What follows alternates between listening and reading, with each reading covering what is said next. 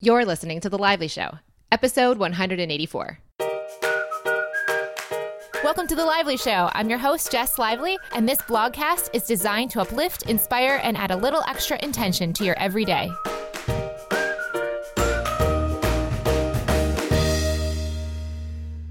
Welcome to the show, guys. Thank you so much, as always, for listening. Today's episode is brought to you by Aaptiv, the on demand audio fitness app that combines the guidance of a trainer with the perfect playlist to give you a fresh way to work out. To get a free 30 day trial of Aaptiv, go to aaptiv.com. That's A A P T I V.com. Click on the sign up button and enter the code The Lively Show. At the end of the show, I'll be speaking with Aaptiv member Sydney Mann about the app. Now let's move on. Today I'm in London, spending time here until the holidays when I will go back to be with my family in the States. I am eating as much Indian food at Dishoom as possible, finding as many friends I can get to take me to and go with me rather to Dishoom too. And we also just did a meetup last night. Thank you guys so much for coming out. And now let's move on to today's show. So, today's show, guys, we have our very first guest from The Lively Show, Erin Loechner, back here on the show for a second time around.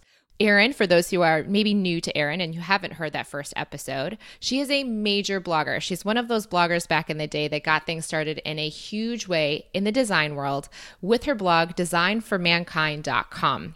She also headed and started that online website magazine type format called Clementine Daily back in the day.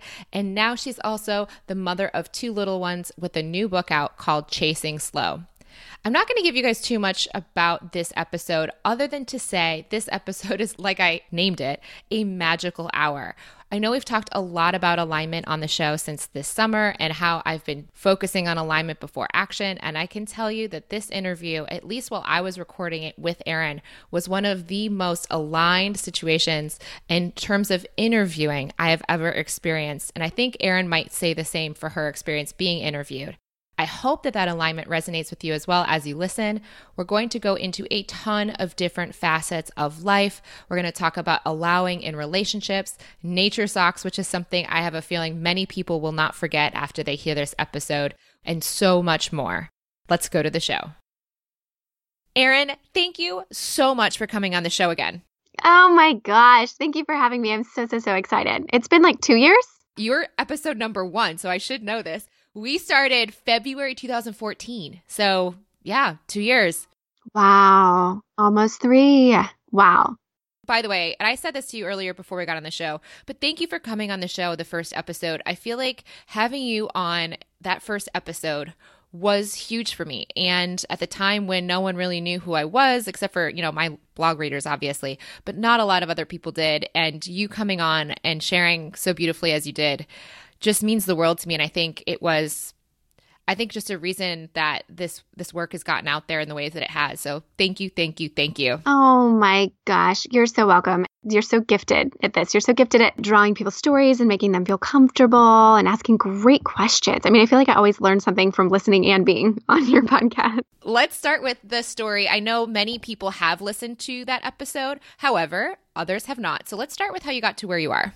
Well, I feel like eh, when we talked in that episode, I was probably the beginning of my sort of slowing down my life journey. I think I was stripping away a lot of excess. I was definitely reassessing my work life and work schedule. But I'm in this place currently where I've gone through the slowing of my life and the reassessing, and I'm on the other side of it. And the other side is understanding that it's not necessarily a curatorial experience is going to make my life any better. Do you know what I mean? It, you can work, work, work, and you can live really fast, and you can speed your life, and you can pour your energy into multiple multitude of things. And when you decide those things aren't making you happy, it's I think human nature to reverse, right? You're going, okay, well, if if, if this isn't making me happy, I'm going to go the other way. Yeah, equal and opposite reaction. Yes, yes so I went complete 180. I'm a total extremist, right? So it's all or nothing. Okay, here, let's paint the picture for people that haven't heard of you before, because there probably are listeners that don't know who Erin Loechner is. So, can you tell us what busy Erin was like before and what you were doing and that kind of thing? What led to that life that you had before? Yes. So I started blogging in 2005, and it was just a really big, bustling time for bloggers. It was kind of at the beginning of the cusp. And long story short, through a process of a lot of different partnerships and a lot of, I had an HGTV.com show. I worked for a variety of publications, writing and, and creating content and shooting photography and things like that.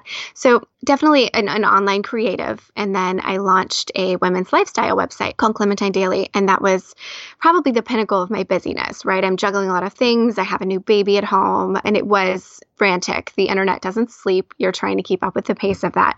So I would say that was the peak of my career trajectory. And essentially, you know, like most people, just reached a little bit of a burnout. But it was more of, of this intrinsic burnout. It wasn't necessarily all, I think, logistics. It wasn't the schedule or the just the keeping of the pace. I think it was more the questioning of is this the person that I want to be? Do I want to be telling people what to buy on the internet? Do I want to spend all of my hours researching the latest trend in art or design or looking at 10 different sofas people should buy? And those things aren't wrong at all. Everybody needs that job. Like, it's a great job. I want to know what sofa to buy. But I didn't want to spend my hours not learning. Does that make sense? I, I didn't want to to focus on that and spend time away from my child, who was a huge priority, and then come home kind of depleted because I felt like I hadn't furthered myself as a person, if that makes sense. So, up until that point, it was feeling good, good, good. Sofas are awesome. Art is awesome. I love sharing this. And then, after you kind of had some, I'm guessing, level of mastery at it, it was time for something new, and growth and expansion was calling you in a new direction through the burnout. Absolutely. And I think what happened was you reach your peak. I mean, literally, you know, you're on paper, your career is in a great spot suddenly you kind of take a step back and you look at the landscape of it and you're like, hmm, this is what I have to show for all of those years. But I don't necessarily like the person. I, I like the portfolio. Like, that's great. I worked really hard. I'm really proud of it. But I don't like the person carrying the portfolio. What did you not like about yourself at that time? I think I was just treading water. I didn't feel like I was moving forward in my real life. I was definitely moving forward in my online life for sure. But, you know, when it came to taking time for the relationships and, and being a good neighbor. And, you know, I, I, was never home. I was never around locally speaking. I couldn't pour into local businesses or establish friendships. You know, I was always coming and going and very distracted. Do you have any examples of something you were like, this is not the way I want to live, but that was what you were doing at the time? That's a great question. Yes. So, the way that our schedules worked out with my husband is I would take the morning shift because that was when um, I think we talked about this the golden hours. Okay. Can we just go over that? Because I think that was one of the coolest things. And maybe you're going to have an update to that. Maybe the golden hours isn't cool, but please go into that because that's amazing. It's the coolest. So my friends Christine and Asha, they're, they're the ones who they wrote a great book called Minimalist Parenting, and they are the ones who kind of told me about this initially. And it is just the idea that everybody has a set time window, hour, time frame, whatever. It's morning, afternoon, or night, or it might just be, you know, a couple hours in the middle of the day. And it's where you're at your most productive. But but there's a different kind of productivity. You know, there's like it's like a focused laser productivity. And it's about kind of protecting those hours and pouring into your work at that time. And for me, it is absolutely, you know, 6 a.m. without a doubt. It's it's super early and quiet and dark, and that's when I function best and when I get my writing done. But the problem was, I don't want to call it a problem. This and this is the story that I need to tell because it's not a problem. But the issue for me was that's when I was taking the morning shift with my with our baby at the time. And so I was up, you know, rocking and feeding and playing and lullabying and all of that during those super productive hours. And then I would just be tired by the time my husband would wake up to take over because he took the night shift and I took the morning shift and all of that. So the shift for me was when we kind of we moved our schedule around and we reassessed and I started working really early in the morning and I loved it. But before that happened, I would find myself kind of uh, rocking the baby looking at the clock thinking about what emails were coming in that I was missing, thinking about how I was I, I, I called myself in on a specific morning when I was talking to my husband, I called myself distracted.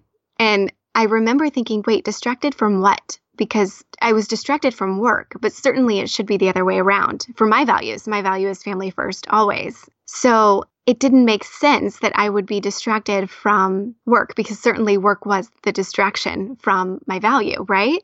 So that was a really, it was kind of an alarm clock for me that just signaled it's not that it's wrong to feel like you're, when you're not working, that something else is distracting you. I certainly still feel like that. But labeling my daughter a distraction kind of really, that one hit home for me for what I hold to be true, which is that, you know, Ken and I both firmly believe that this is our one shot. We got to get, we got to focus. We have to focus on this, on on this child rearing and on this putting out some really great humans into the world. and it's more important than the paycheck. It's the legacy. Yeah, absolutely. It's just, it's more important than the money. So that was a big wake up call, I think, just in the verbiage alone and calling that what it is. I was, I surprised myself by that and thought, well, you know, okay, we've got to kind of regroup and let's start aligning my values with my calendar. Yeah. So, what is the first step? So, many people, I'm sure, have had that moment where they catch themselves out of alignment with their values and they might be wondering what your next step was. What did you do next? Well, I eh, easy. I don't have a, a boss to report to, so I think it was fairly simplistic in that I just I kind of wrote a really long essay about how I was going to be slowing down quite a bit and I was I called it slow blogging. It was in the New York Times later. Just this this kind of it, I felt like a lot of bloggers were experiencing this wave of burnout at the same time. But the thing is, the readers were too. You know, the audience was tired as well. Pinterest was this fire hose of information, and everything was kind of pointing toward more is better, and and we need more inspiration and more posts, and you got to puff up your editorial calendar and get yourself on a schedule and and post more and be on every social channel. And I feel like we've come full circle in that and, and people are kind of catering the channels to their audience and what their beliefs and their likes are. But at the time it was really kind of a free for all and there was a lot of go, go, go. So my response was, I'm not I'm taking myself out of the game. You know, like I, I want to get back to blogging because I love it, not because I feel like I have to report to it, if that makes sense. So that was my first step. And I think it's kind of been a slow unraveling ever since I started. I would even setting work hours, you know, working out of the house, then coming home. And I, I slowly added in yoga for myself. I did a lot of self care at the time. I did a lot of exploring, just as simple as asking myself questions, you know, what is fulfilling to you? You know, resetting the goal of at the end of the day, I want to be creatively fulfilled, but not creatively burnt out. I don't, I don't want to feel depleted at the end of the day. Isn't that interesting? The verbiage there. I want to feel fulfilled, which is filled up, versus depleted, which is empty. Emptied, exactly. And sometimes they look like the same. It's really hard to know that it's almost as if once you tip that scale, then all the water pours out and then you're depleted. You know, like there was a really soft spot for a long time. I had to be very mindful in that for me, the balance is I want to write first thing when I wake up not answer emails. Emails for me at that time were depleting, but the writing would fulfill me enough that I could deplete with the emails a little bit. And then and then it was fine. There was still left over, you know. And I don't think it's a scarcity issue. Oh, wait, I love that. Can we just go back there? Okay, so you just said, and this is such an interesting thing. Stephen Covey talks about doing the important but not urgent tasks. And that is for you, like the writing the essays. That's what's really fulfilling. That's the creative spark, the source, the stuff that comes through intuition rather than the rational mind. And what you just said is that you found it better to start with that important thing that's not necessarily the urgent thing first. And doing that you're using you're tapping into those creative resources intuition etc you get filled up from that. And then once you have that bucket if you will filled you're able to then pour that out a little bit not completing it entirely empty but letting that pour out into other more managerial stuff after you've done that most people do it the other way around. It's so easy to want to do the depleting stuff, the rational mind stuff first, that you have nothing left to give to the creative. Oh, absolutely. Your well is dry. And I think that works for everything. You know, I think once you're tapping into that, whether you call it your calling or your intuition or your life love, you know, when you're in that, you're filling it up and there's so much more room available to let spill. There's there's more water, you know, you can let it spill out. It's no big deal. You're not depleting anything. It's an abundance issue, I think. And that's why the morning is so powerful for people to find practices that fill them up first rather than going straight to their phones and checking the needs of others.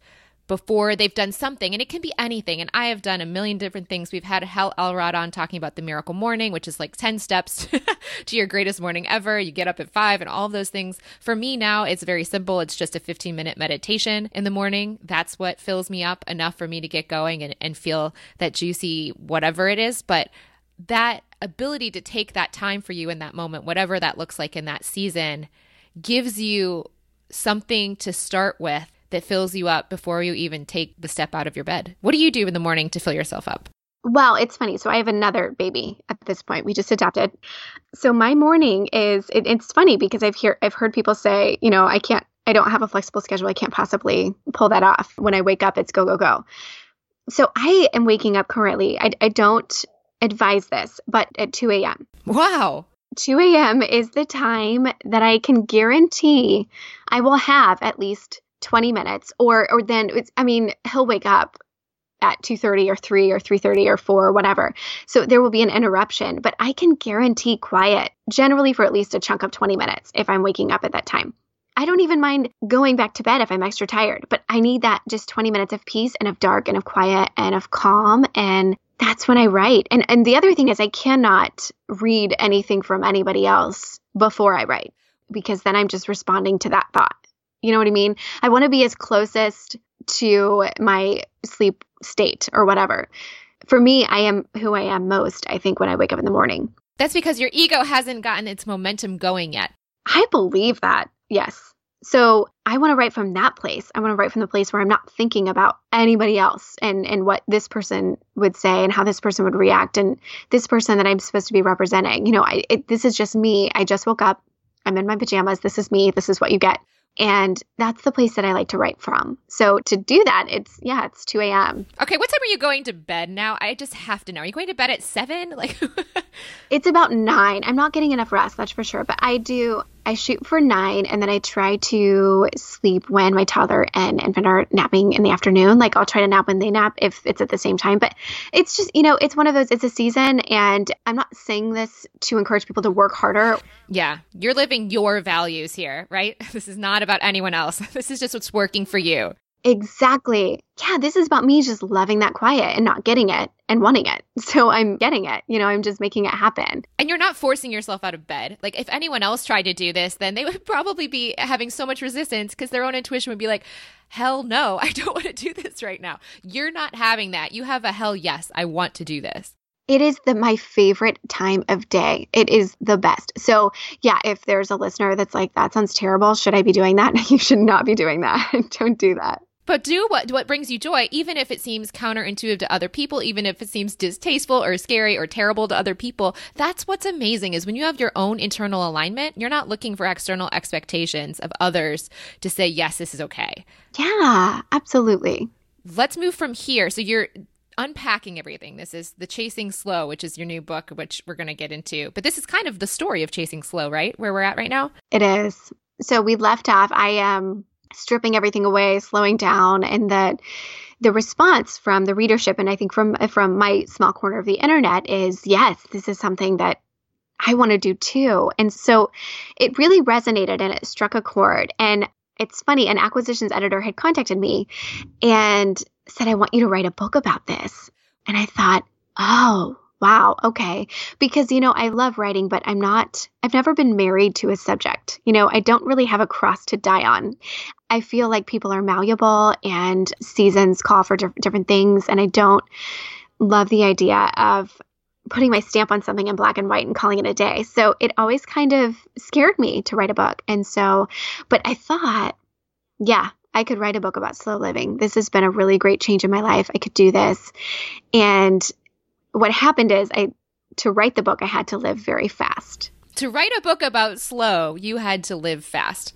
I did. I gave myself 6 months, which was problem number 1. That's the silliest ever, but I think in writing this book about the importance of living slow, I realized whether you're living fast or living slow, I mean, whether you're chasing it, it's still a chase for me, I felt like I had to have slow living figured out to be able to write a book about it. And I think I just realized, well, you're never going to have anything figured out enough to write a book about it ever. No one ever has anything figured out that much. And so writing that book, it was a hypocritical experience. I felt like a hypocrite when I would write about the importance of cooking and relaxing with your family and the fisherman story. Do you know the fisherman story? No, tell me. Oh my gosh. Well, it's not mine. I read it on a Jimmy John's poster, actually, which is funny. This was during the fast living phase. It's just the idea. It's, it's called The Mexican Fisherman and it's in the book, but it's about this idea that businessman meets a fisherman and asks, you know, what his business is like. And he says, well, you know, like I fish in the morning and then I'm, I'm totally paraphrasing, by the way. And then I'm home for a lunch and then I take a siesta and then I enjoy a guitar and celebrate with my family. He has like this perfect work balance, right? And so this businessman is like, well, you know, we could add some more boats and we could hire some things out and then you would make even more money and then you could retire and then you could do this with all your free time. And the and essentially the Mexican fisherman is just like, well, I already do that now. So why would I scale up when I already have my dream life now? If I retire, I would still want to do all these things. I would still want to fish, home for lunch, take a siesta, be with my wife, right? So it was this, this idea that more is never better, but more is another measurement that we're adding to define what it is that we actually want. And I found that I had really been through trying to live less was living more and that I was placing all of these standards and expectations of the curation of slow living and not actually letting myself process the slow living if that makes sense. Yeah. So, one thing I have, as I've been doing a lot of deep dive into energy and vibration and human consciousness, is I've come across this idea that the universe is constantly expanding. In fact, someone that's super into science I was talking to recently said that the universe is actually expanding faster at a faster rate than ever before. And if you look at that macro level and bring it down to the micro of a human, that we're all looking for constant expansion. It's just that our egos tend to focus on the term more. So more is truly what we're here for. And you actually had that experience when we talked earlier about wanting to shift from more to slow. That was something you wanted more of, which was more slow. It's just the ego so quickly likes to say that more means more external rather than internal experiences and stuff, right? Yes what is interesting is that even with that person's perfect life, with his work life balance being the way it is, he still probably in his life wanted more, just not in the external way. You know, like he was still probably expanding in his life internally and deepening his experience of life on an ongoing basis. Does that make sense? Yes. Yes. And and growing, I think as a person. And and I feel like maybe that's why that story hit home because once you've added the boats and added the business and added all of your everything that you think you're supposed to add when you're growing, the ego thinks it is, right? Yes, by our definition. Well, then you're kind of chained to it and you're married to it and you're stuck there. And so then what now? It's the other end of the stick, right? You're picking up that end of the stick and the other. Yes. And I had found myself in that same space with the women's lifestyle that I founded and it was doing great and it was it had, you know, garnered a lots of readers and was a very well loved site. And I was really unhappy writing it. And so I think falling into that idea of, well, I love to blog, so I should blog times 10 and I should found another site and make it this bigger thing with more writers and more content. I just realized, well, that's more external things to manage, but I'm still the same person. You think that making those external changes will shift your internal self, and they don't. You're still you. And what's interesting is I've found in this last seven months of my deep dive into all this stuff, the opposite is true. As you deepen your internal experience, you can leverage the external, but it doesn't have to weigh on you. When you chase yes. the external, assuming the internal will follow, this is a big theme I've been talking about, which is internal alignment before action. So having alignment before action, if you can shift that instead of saying that the actions I take will cause the alignment I want, and go, I'm going to find alignment first and then take action from there, I have more external, well, uh, more and less in different ways, but I have greater quality of life and finances and all those other things, these externals, with finding alignment first and it doesn't drain me versus yes. when we're doing it the other way around, which is what society has taught us. Like, go upstream, paddle harder, go faster, go chart the course you think you arbitrarily and egoically often have decided you want, versus finding the flow in your life and the circumstances and allowing them to unfold and take you with them in the stream. Exactly. Exactly. Because the reality is, I mean, if, if you were to mountain climb, let's say, you have to with the with the quality of air at the time. We just hiked in the Andes Mountains a couple years ago, and if someone were to helicopter you and drop you off at the at the peak, you would have a hard time catching your breath, right? Because you haven't worked up, you haven't worked there. You're, and I, and I feel like that's what we're doing when we listen to society and we let other people dictate our course of action. Is we are unprepared for that course. We haven't done the work. You know, I I can change my course because someone tells me to, or because it looks great on Instagram, or because that's the way that you're supposed to do it. But I'm just going to end up with some broken toenails in a really rough hike. You know, that's not necessarily my path unless I feel led to pursue that path. Does that make sense? Absolutely. So, what did the shift look like for you when you stopped doing it that way? I think for one, I always say that I felt like I cared more and I cared less.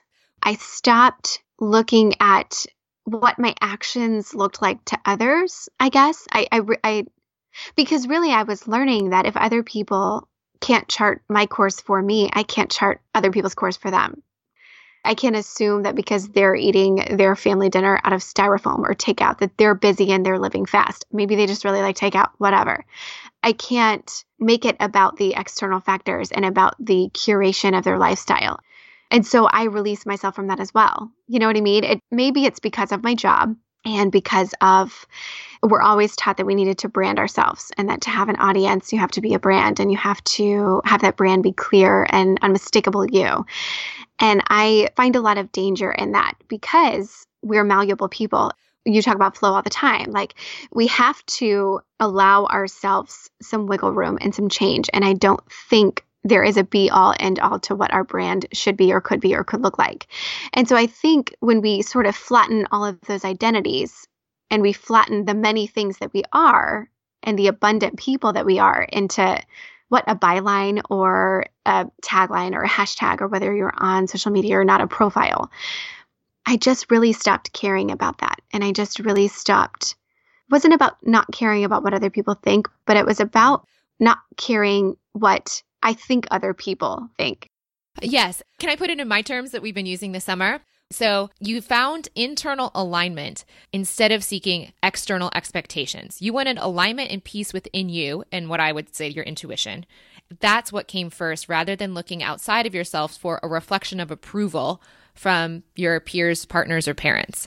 Yes, thank you. Okay, you should have written this book, Jess, because yeah, it was just that. And it was about because I wasn't seeking that approval or that stamp from other people, I realized it doesn't really matter if I have Tupperware in my house or if it's tinware. You know what I mean? Like, needn't be a definition of what slow living looks like for the masses. It sounds like you released a lot of judgment around it you were holding yourself and others accountable for. Oh, absolutely. Yes, absolutely. I mean, I feel like how many times do you think you, eh, the term minimalism, you know, you think, the first thing that people say is, "Oh, I can never be a minimalist." Well, what does minimalist even mean? You know, what is the definition of that? Because for me, I think that means you just it's not it's not about the number of stuff you have or the amount you have or what you carry in your car.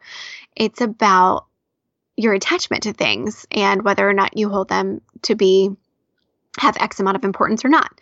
And that's my definition, but but your definition could be so different. And I think it's releasing those metrics and those measurements around that conversation that allows you to truly explore the gift of the concept. You know what I mean? Like it's what is slow living for me? Well, for me, it's I think what you're calling internal alignment. And it's about choosing peace no matter the circumstances. You know, my toddler and my husband are horrific maximalists. They bring crap in on the regular. And they do. I feel like I'm always, you know, wading through a sea of stuff. And that used to really be a point of contention for me, it used to really bother me. And I realized it doesn't bother me because it bothers me. It bothers me because I think it's counterintuitive to what I believe and who I am supposed to be, which is true. I am a true to the core by the book Minimalist. Isn't it selfish? Isn't this interesting? We talked about selfishness before we got in this, and you were saying, I loved when you talked about selfishness in the laundry on the floor, which I've shared recently. But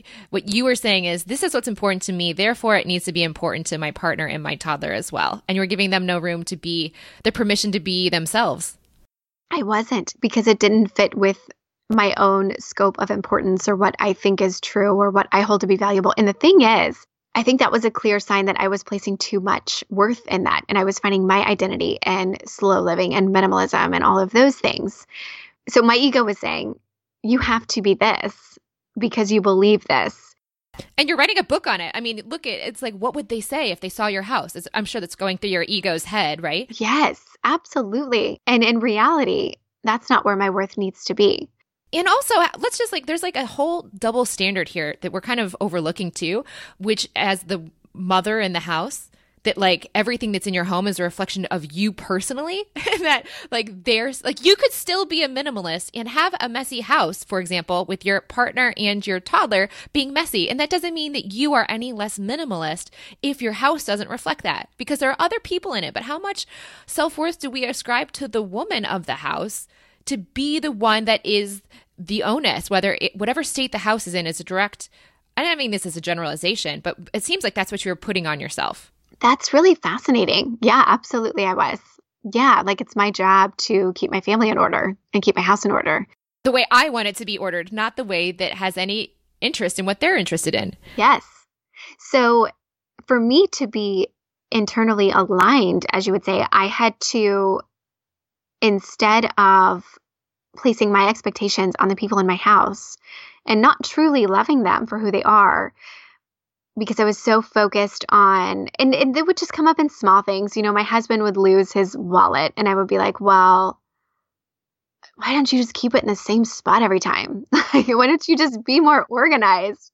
Like, I have never had this problem because my wallet is always in the same spot and I only have one. So, yeah, instead of those, all of those small things leading to resentment, my harder thing was being grateful for that stuff and understanding that what I see to be purposeful and beautiful is not what they do. You know, my toddler likes putting leaves in her sock drawer and calling them nature socks. So it's the caring more and the caring less. It's that uh, yeah, this I'm going to not care about. Like that's not on me. That's your stuff and that's that brings you joy and that has to be awesome. Can I get in and give a new term I haven't talked about yet? Yeah.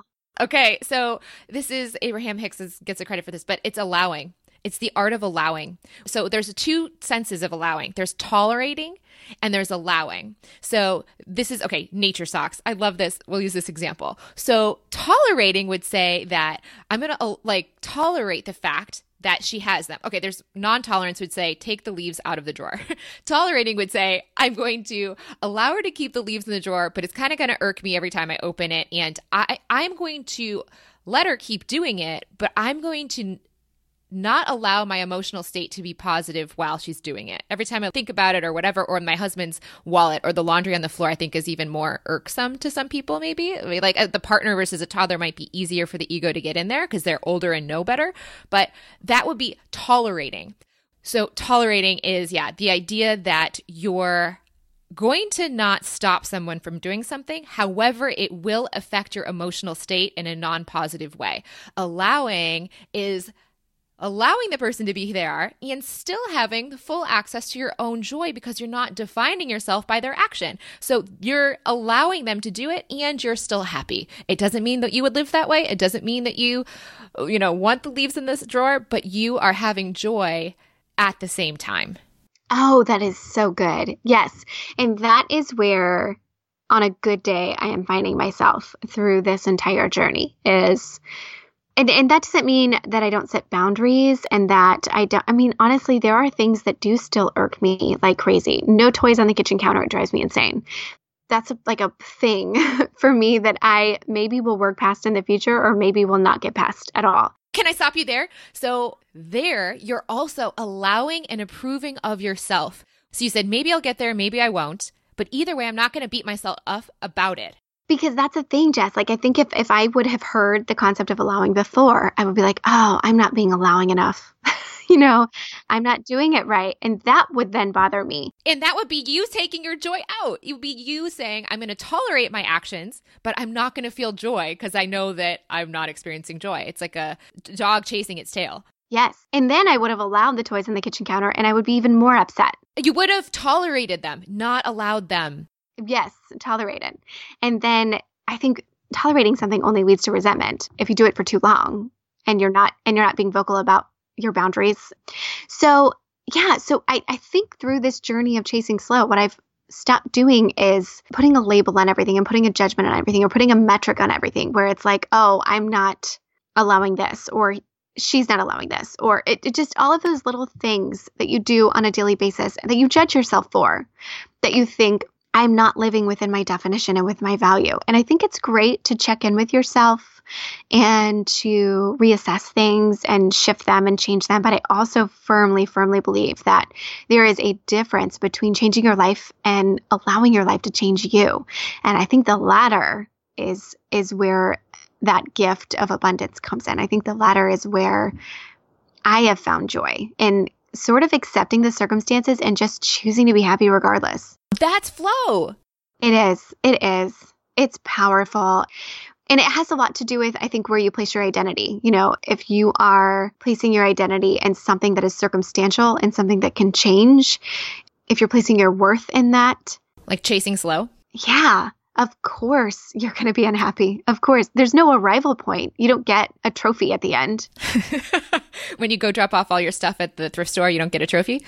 You don't, funnily enough. So it, it's that all of those things sort of lead to disappointment because you're thinking, oh, I've not got there yet. I'm not there yet. I'm not there yet. And in reality, you're there. Like you're where you need to be to learn something else today.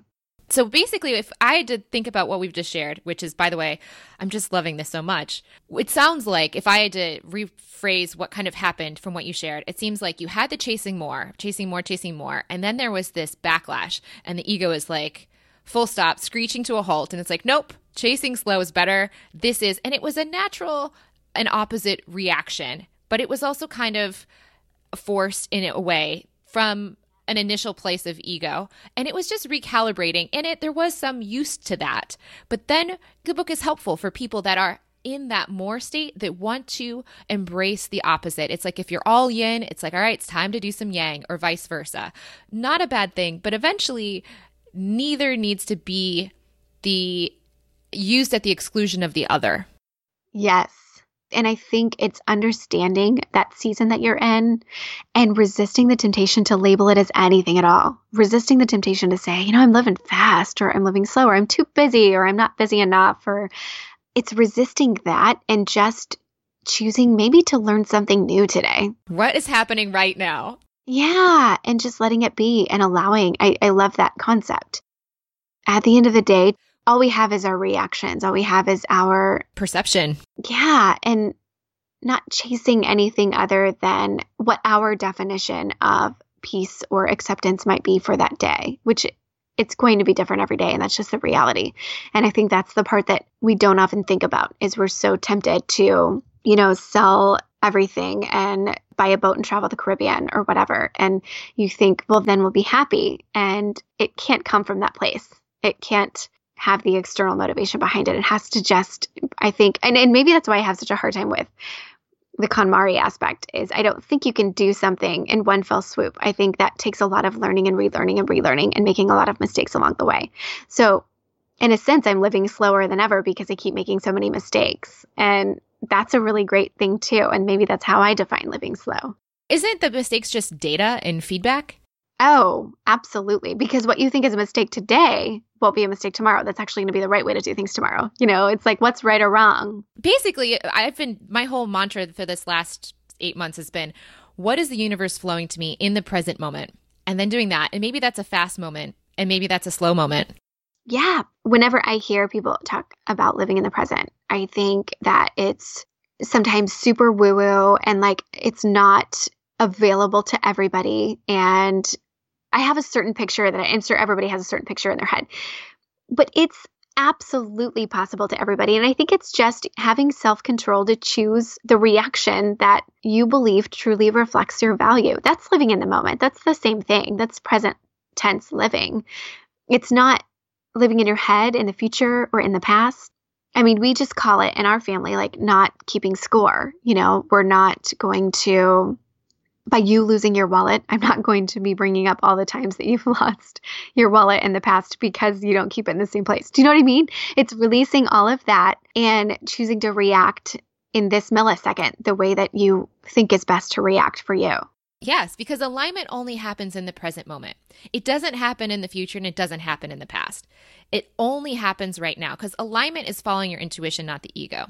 The intuition can only tell you its only job, it is a compass that is guiding you to the next right turn. That's it, right? It's not telling you what's going to happen 10 steps from now. Its access is peace in the present moment and will always be able to give you that guidance and the next moment and the next moment. And if you just build all of those moments, you will see a path appear that looking back on it, you see where it was taking you, but you don't even need to care about where it's going. Like, I don't care where my life is going, in that, yeah, I have some ideas of what could be cool. And I like to think about those in a positive way because I do believe that that is a way of inviting those types of experiences in my life. However, after I'm done thinking about it, then I'm back to this moment and what is the universe flowing to me? And uh, what is the universe flowing to me? And what is the universe flowing to me? And it is so thrilling, liberating, and scary as all get out for the ego to handle.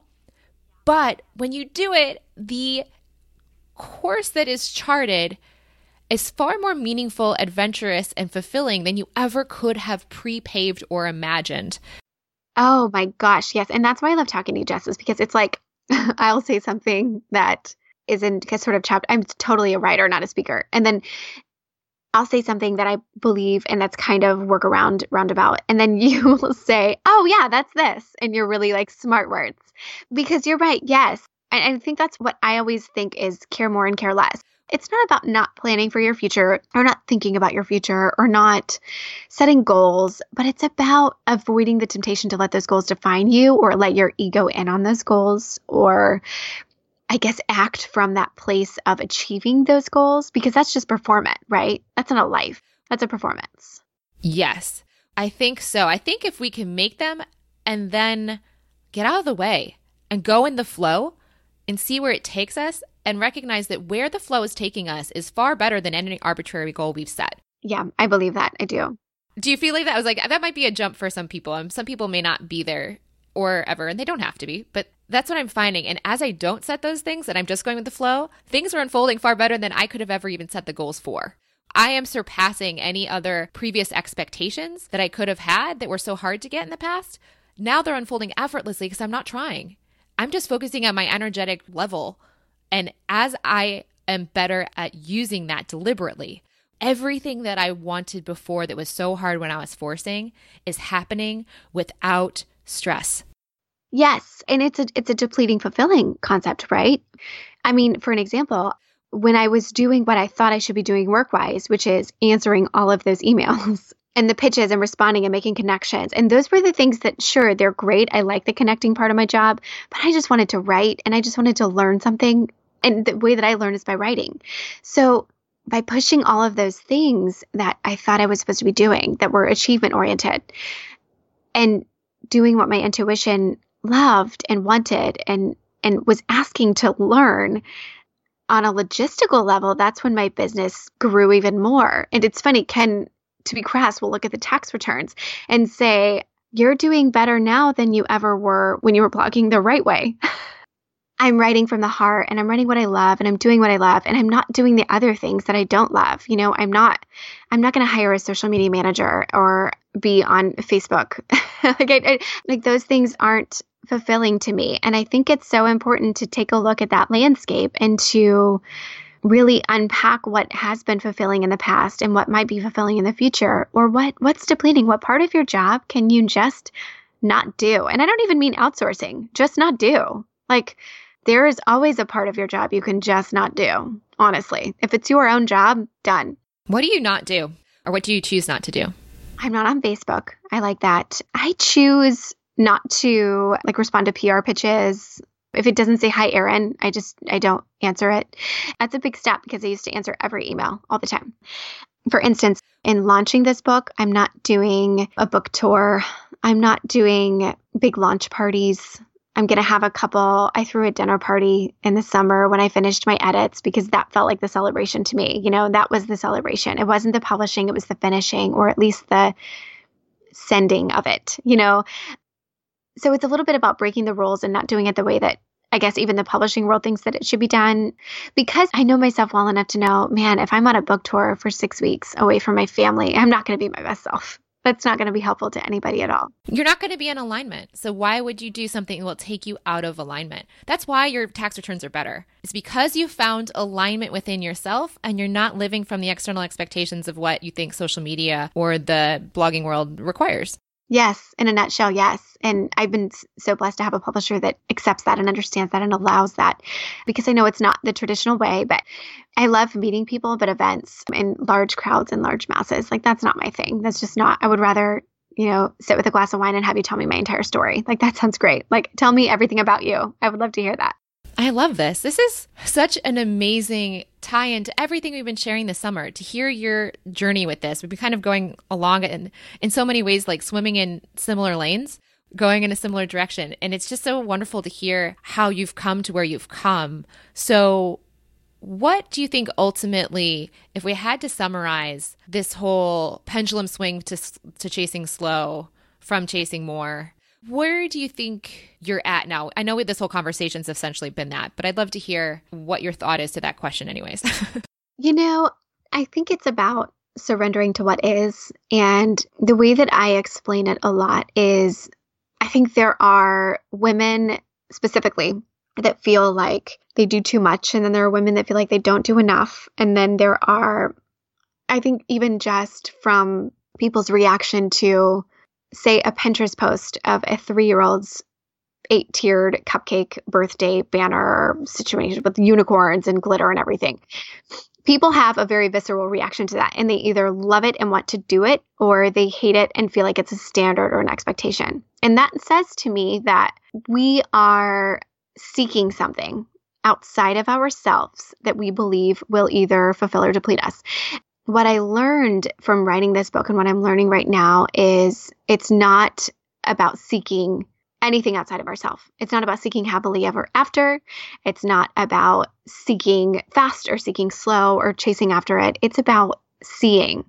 And I think it's about taking a very realistic look at your life, seeing what you have, seeing where you've been, seeing where you want to be, and allowing that and surrendering to that and rather than the striving and the fast and the grit, it's just like looking at my daughter's nature socks in her drawer and seeing just leaves and nature socks in her drawer, not seeing that oh, I must have failed her as a mother for her to have so much clutter and for her to bring in the outside and for her to do this. And like not not seeing that as a reflection of me or of her or of my parenting or of our house.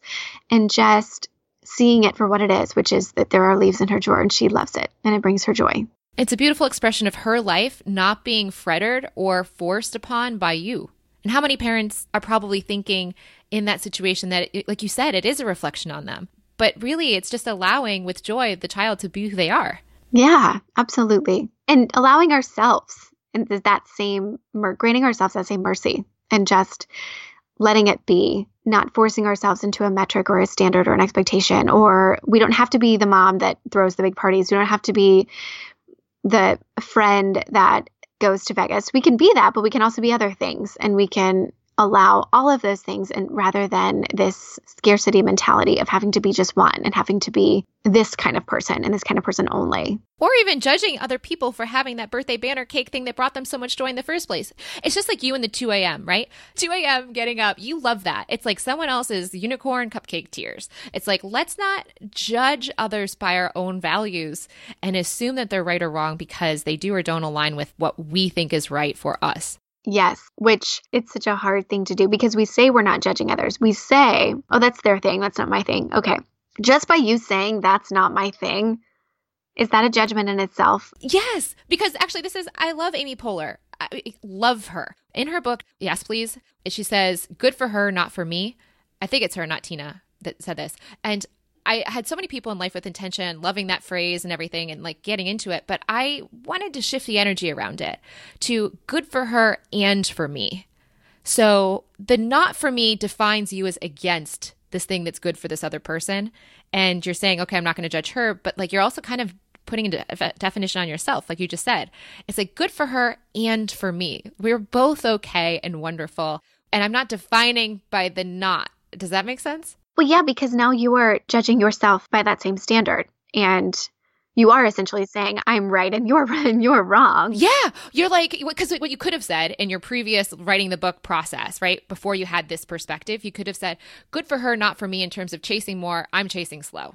I'm bowing out of this. This is not for me and all that stuff. And you're just defining yourself by the opposite. Like, good for them for having all that stuff in their house. Not for me. I'm a minimalist. And what you're doing is just defining yourself by the opposite, but still pegging yourself into a hole just as much as the other person. Because if you would just even change that verbiage and just say, that's not my priority right now, or that's not my thing right now, I think adding that right now kind of takes away the labeling and the defining of it and allows yourself the freedom to explore that at a later date. Because who says it's not going to be good for you at some point or that that's not going to be for you? Because it, that's the thing. We are our skins and our cells, everything is regenerating and transforming. We can't possibly place all of these limitations and expectations on who we are today. And that's what I learned in writing the book is yeah, I lived really slow for a season and it granted me well and that was a beautiful thing and now what now? You know, what will today bring? Who knows? Living fast is uh, it, even defining it in in those terms you could do a lot of good by living fast. If you've got a lot of energy, then yeah, for sure. My husband, totally do it so it it can't even be this like good for you, not for me conversation. It has to be I like the and. We can't keep doing all of these buts. Like we can't keep putting these limitations on everything and and trying to fit ourselves into those tiny molds. Something you also said earlier was about it's not about the happily ever after. I just had this thought of it's the happily ever now. Happily ever now, happily ever now, happily ever now. What is the universe flowing to me in this present moment? Let me show appreciation for that whatever it is, and let me flow with it rather than force against it. Yes, because when you're not thinking of all of those emotions as resistance, when you're not resisting them and you're surrendering to them, I mean, yeah, when you've got a bad day and you're like in the slumps and you're upset with absolutely everything in the world, that has to be okay too. You will learn from that. Like there will be some things to learn there. And I think once we start unpacking that, then we realize how much of our ego is at play in the in the upset as well, you know. It, but either way, it's a gift that you're going to learn. It's an awareness of what you want next. All that is, is like when something crappy happens, it's just indicating to you that you want something different than what's in your experience right now. And moving into the direction of that next thing will help you feel better. And you have to have those experiences. Otherwise, there's no growth and it's boring. Yes. Like that's why we came in. We did come in for the contrast. Like that is a part of this. And even though our ego wants to avoid all contrast forever, thank you very much. If you love lobster and you ate lobster the rest of your life, that would get boring after probably about two weeks. And you'd be like, all right, I want to eat something else. And that contrast is what helps you find out what the next thing is. It's the thing that made you go, okay, I've had more, now I want less that contrast helped guide you in that. Then you had less, and you're like, okay, now this isn't even it. All of the contrasts are actually helping us to redirect to what will feel good next. Yes. I love that. And how sad would it be if I did just I put a period at the end and made it be chasing slow is the only way to go. And it could be so bored. You could be like, oh my God, I'm so sick of cooking meals at home. I just want to go out to eat or have some styrofoam in my house. Yes. No periods, only ellipsis. You can always change your mind. Oh my gosh, I have loved this so much, Erin. Thank you so much. I feel like this whole conversation has been around the internal doubts of resistance. So I'm going to skip to the last question for you. What would you tell someone who's just starting out on this journey? Wow, that's a great question. I think be honest. Be really, really brutally honest with what you see as your own limitations and what you want and what you have. And I think taking a really, really close look at those things and a, choosing to be grateful for them, either for what they are or for what they're teaching you, but B, accepting them and and letting them be. You know, it's really easy to sweep all of those things under the rug and to make them all those things that you don't like about yourself or that you don't like about your circumstances. It's really easy to sort of either change them or um, deny them. And I think there's a third way in that way is accepting them and letting them be and not necessarily letting them define you or forcing them into a part of your life or part of your story, but going on to the next thing and, and moving through it rather than around it. Is that making sense? It's really, it's just really easy, I think, today, especially to lie about it and to make it not even sink down enough into the depths to sit with at all. I think it's really easy to just wash it off and let it be and forget about it. But if you sit with those things that you don't like or sit with those things that you do like, I think you uncover a lot about yourself and a lot about the direction that maybe you're intended to go. It makes me think of allowing again, to go back to that, to uh, accept where you're at and still hold joy at the same time. Yeah. Well, because this life is such a it's not a given, it's a gift. It's just plain and simple. I don't feel like we can put any more variables around it. It is just a gift and and we can't think of it otherwise. No matter the circumstance, we cannot think of it otherwise. Erin, thank you so much for coming on the show again. This one has blown my mind. I hope it has benefited the listeners as well. Thank you so much for coming on the show today. Thank you. I could talk to you for hours. I loved it. Thank you, Jess. And there you have it. Thank you so much for listening. And Erin, thank you for coming on the show. If you want to send Erin a message, you can do so over on Instagram and Twitter at Erin Loechner. And if you want to find me on Instagram, Snapchat, or Twitter, you can find me at Jess C as in Cambridge Lively. And for show notes for this episode, head over to jesslively.com slash Erin Loechner 2. And that's the number two there at the end. Before I share where I'm headed to next, let's talk with Sydney Mann about today's sponsor, Aaptiv.com. Sydney, thank you so much for coming on the show today. Thank you for having me. Awesome. So tell us a little bit about yourself. So I live in New York. I'm 22. Actually, I went to the University of Wisconsin out in Madison. So I was out there for a little while. Now I've been back in New York where I'm from. So I've always sort of been a big fitness person. I was an athlete all throughout high school. So it's a big interest of mine. I played basketball, lacrosse. Um, I tried a bunch of different sports and I've actually been a dancer my whole life, which is sort of my you know, my main thing. I danced since I was seven years old and was on my high school dance team. So I've sort of explored a lot of different interests. And then going away for college gave me another chance to sort of explore who I am. But I'm back in New York now. Um, me and my awesome dog, Cody, he's actually 13, standard poodle. Um, so I think that kind of sums me up. I love it. And you work with Aaptiv. How did you discover it? Yeah, sure. So I had actually seen a lot of the ads on Instagram and Facebook. And like I said, I was an athlete and very into fitness. So it definitely struck my eye. And then I realized I had a close connection with Clara, who's the head of marketing here. And it, things moved really fast. And then I started working here pretty soon after that. So, what's your favorite thing about Aaptiv? And is Aaptiv for the athletes like you, or who's it best suited for?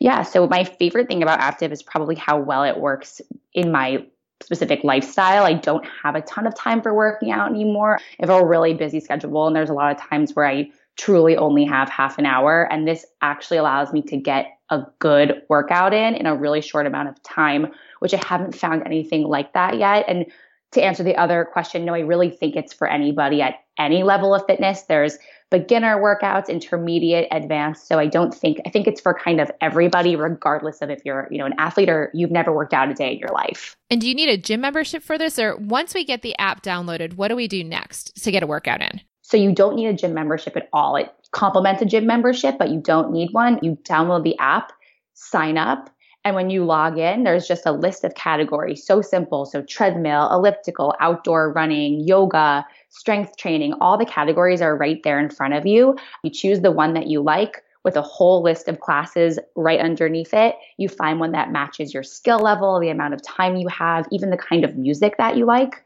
And you go ahead and pick it, and they tell you exactly what to do for an awesome guided workout. So you're just listening to the coach in your ears as you're listening to the playlist at the same time. So it's kind of like you're in a spin cycle class, I imagine, and you're just kind of going along with the flow of what this person's doing, whether you're at home or at the gym. Yes, that's exactly right. It's just like that. Our trainers are so awesome. You're listening to their voice the whole time telling you what to do. It's just like being in a class, but you can do it wherever you are. That's fantastic. And how easy is the easy and how hard is the hard?